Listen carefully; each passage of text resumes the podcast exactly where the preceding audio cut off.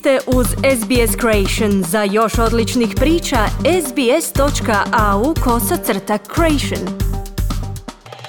Za radio SBS Ana Solomon govorimo o malim poduzećima koja traže snažniju potporu od buduće vlade.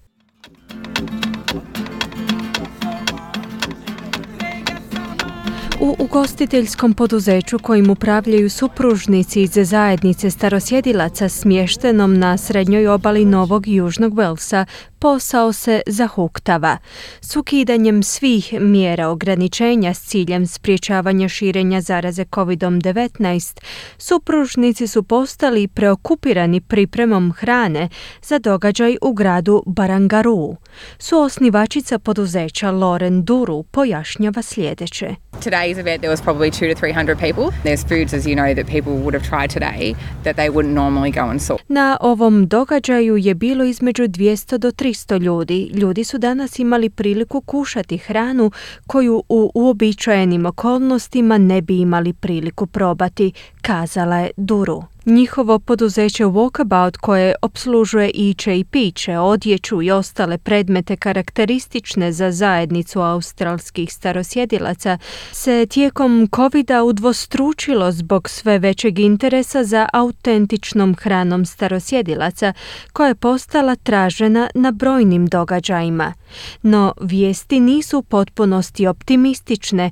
Duru je kazala da povećani troškovi sirovina umanjuju zaradu mnogim od ukupno 2 milijuna vlasnika malih poduzeća u Australiji. The generalized cost of running a business would be 20 to 25% increase of just our expenses. Opći trošak vođenja poduzeća se povećao za 20 do 25%. Apsorbirali smo koliko god smo mogli kao vlasnici malog poduzeća, izjavila je Duru. Veliku zabrinutost izaziva i cijena goriva.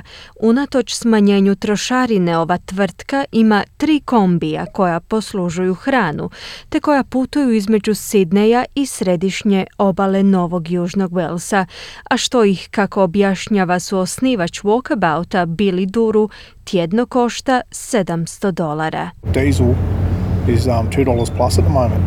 It's a lot when you run all week. Cijena dizela je premašila 2 dolara po litri. To je puno novca kada čitav tjedan tankate tri kombija, istaknuo je Duru. Bez olakšica trošarina nakon rujna za mnoge vlasnike malih poduzeća bez obzira koja stranka pobjedila na saveznim izborima 21. svibnja, troškovi prijevoza ostaće problem. Alexi Boyd je direktorica Australskog vijeća malih poduzeća. Ona kaže sljedeće. Mnoštvo malih poduzeća se suočava s problemom apsorbiranja tih troškova i svi oni vrlo pomno promišljaju trebaju li povisiti cijene svojim klijentima, pojašnjava Boyd. Cijena goriva nije jedini čimbenik koji zabrinjava vlasnike malih i srednjih poduzeća. Troškovi poslovnih kredita su se također povećali, a što zagorčava živote trgovcima s adresom u gradskim poslovnim četvrtima. Paul Zara je direktor Australskog udruženja trgovaca.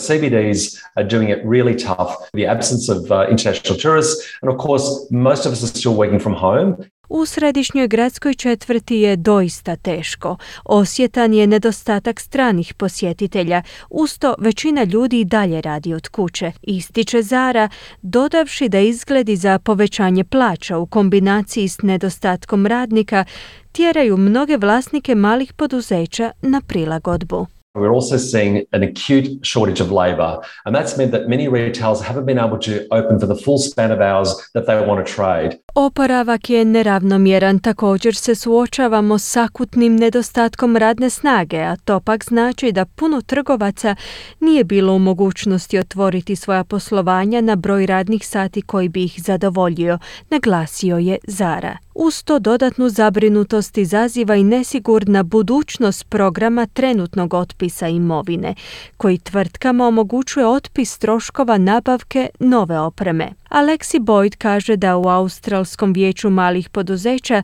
zahtijevaju od vlade produljenje tog programa na trogodišnje razdoblje. Uz sve veći broj žena koje otvaraju svoja poduzeća, poduzetnice pozivaju na lakši pristup financijskim sredstvima.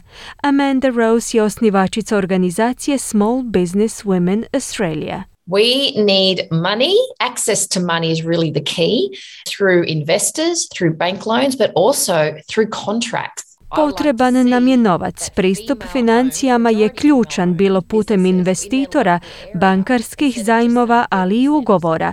Voljela bih vidjeti da su i vlasnice malih poduzeća, odnosno poduzeća u kojima su žene većinske vlasnice, uključene u te kriterije.